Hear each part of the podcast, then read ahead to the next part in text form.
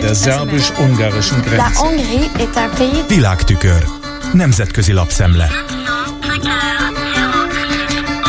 Köszöntöm a hallgatókat. Orbán provokálja a szomszédait. Ezzel a címmel számol be a Frankfurter Allgemeine Zeitung a magyar miniszterelnök Erdélyben elhangzott szombati beszédéről. Mint írja, Orbán Nagy Magyarországra tett utalást. Egy további megjegyzésével pedig nem csupán Romániát, hanem Szlovákiát és a Cseh köztársaságot is magára haragította. A tudósító emlékeztet arra, hogy a kormányfő a tusványosi beszédeiben újra és újra gondoskodik arról, hogy ott hangoztatott gondolataival és szóhasználatával bíráló hangú vitákat váltson ki. Így például 2014-ben itt fogalmazta meg az úgynevezett illiberális demokráciára vonatkozó elképzeléseit. Bukarestben sokaknak már maga a rendezvény is bosszantó, mert a magyar miniszterelnök olyan benyomást kelt, mintha saját területen mozogna.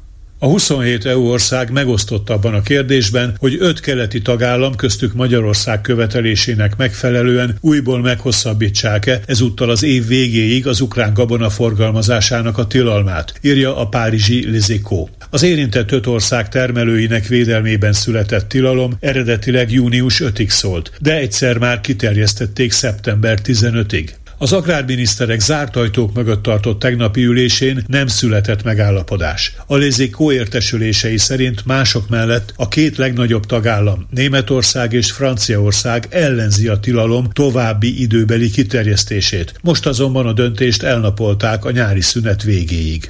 Minden olyan buzgalom ellenére, ami arra irányul, hogy elhárítsák a svéd NATO csatlakozással szembeni vétót, nem szabad elfelejteni, hogy Törökországban riasztó az emberi jogok helyzete, figyelmeztet Lendvai Pál a Bécsi Der Standardban megjelent cikkében. Felidézi, hogy a török vétó feladása nyomán járult hozzá Washington az F-16-os harci gépek szállításához, és hogy Erdoğan elnök az utolsó percben a szünetelő török EU csatlakozási tárgyalások felújítását szabta újabb feltételül. Néhány nappal a NATO csúcs után pedig kiderült, hogy a svéd ügy még korán sem lezárt. Az elnök az ankarai parlamenti ratifikációt októberre, vagyis a Törökországról szóló következő EU jelentés közzététele utánra halasztotta, és ezzel nyomás gyakorlására alkalmas eszközt teremtett magának. A szemleíró hangsúlyozza, továbbra sem beszélhetünk arról, hogy Erdoğan letett volna az autokrata kormányzás módszereiről, és például a riporterek határok nélkül elnevezésű szervezet 180 országot átfogó sajtószabadság listáján Törökország a 165. helyet foglalja el. Lendvai képmutatással vádolja az európai vezetőket, akiket kielégít az, hogy megkapják Erdoğan bólintását a svéd NATO tagságra, és nem teszik szóvá például azt, hogy Ankara nem hajtja végre az Európai Emberi Jogi Bíróság egyetlen ítéletét sem.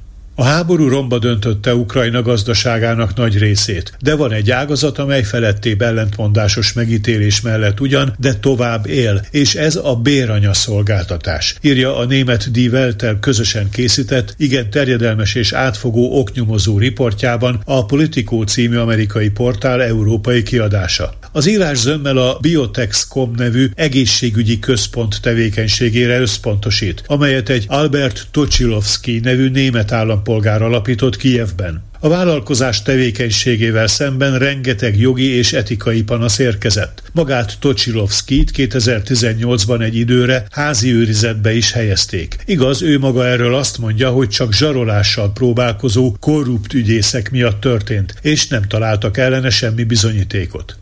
A béranyaságot a világ számos országában, például Indiában tiltják, máshol pedig legális ugyan, de nagyon drága. Az Egyesült Államokban átlagosan mintegy 100 ezer dollárra rúgnak a költségek. Ukrajnában viszont sok nő vállalkozik ilyen szolgáltatás nyújtására. A Biotexcom alapára 40 ezer dollár, és egy all-inclusive VIP csomag is csupán 71 ezer dollárba kerül. Egy svájci NGO becslése szerint évente globálisan mintegy 20 ezer újszülött jön a világra béranyától. Ukrajnában egy év alatt 2000-2500 béranya terhességet hordanak ki. Ennek közel a felét a Biotexcom szervezésében. A vállalkozás elleni panaszok egy része külföldi megrendelőktől ered. Például eredménytelen próbálkozás esetén nem tudják hitelt érdemlően követni, mi történt az általuk küldött donormintával, embrióval vagy spermiummal. De olyan eset is volt, amikor elcseréltek újszülötteket. Másrészt pedig időnként béranyákkal támad elszámolási vita. A jogi szabályozás Ukrajnán belül nagyon hiányos, nemzetközi relációban pedig jó részt áttekinthetetlen. Kijevben kidolgoztak ugyan törvénytervezetet, amely csak ukrán állampolgárok számára tenné lehetővé ilyen szolgáltatás nyújtását, de a tervezet sorsát egyelőre homály övezi.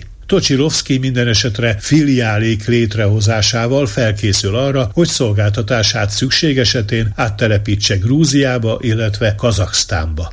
Ez volt ma a Nemzetközi Média Szemle Kárpáti Jánostól. Köszönöm a figyelmüket! Hungary's government sees building it. Der szerbus-ungarischen Grenze. La Hongrie est un pays. Nemzetközi lapszemlét hallottak.